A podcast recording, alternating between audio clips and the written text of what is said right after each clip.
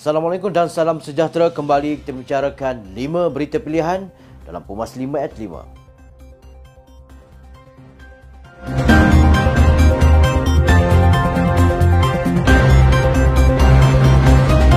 Sokongan kepada Datuk Seri Ismail Sabri Yaakob sebagai Perdana Menteri sentiasa kekal malahan perlu terus dimantapkan. Perkara itu diputuskan oleh Majlis Kerja Tertinggi yang mengadakan mesyuarat bulanannya malam tadi.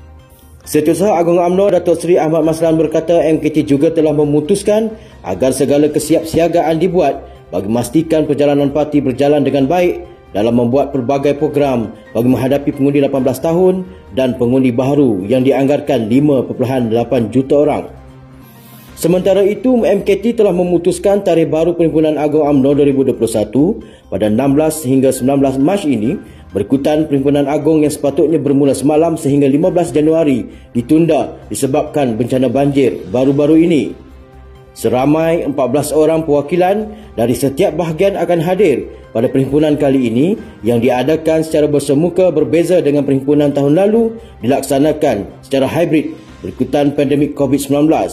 Manakala perhimpunan sayap seramai 5 perwakilan sayap, setiap bahagian akan hadir pada perhimpunan masing-masing. UMNO terus marah untuk rakyat Malaysia yang membawa maksud sangat mendalam dan besar ertinya.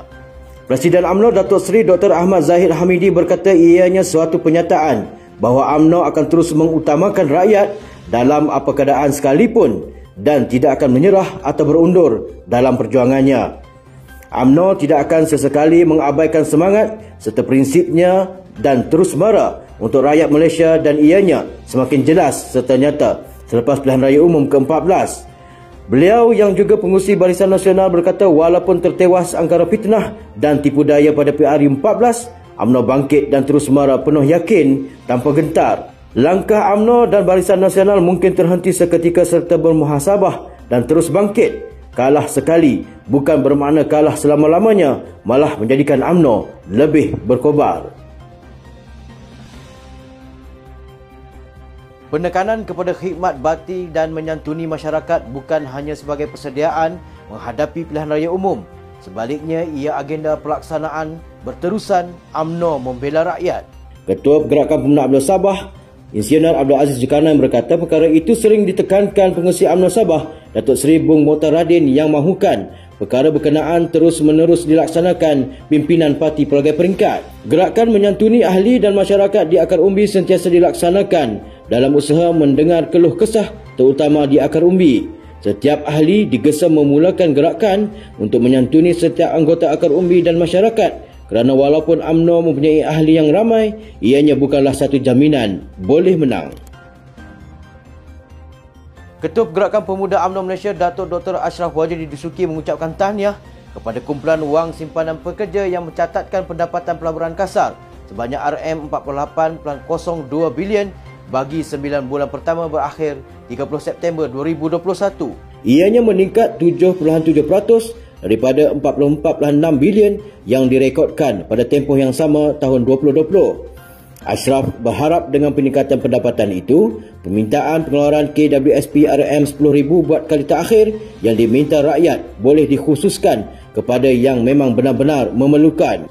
Kerana implikasinya mungkin sekitar RM25 bilion sahaja sebagaimana Aisina dan Aicitra dan KWSP tidak perlu mencairkan asetnya untuk merealisasikan harapan rakyat yang sedang tertekan ketika ini.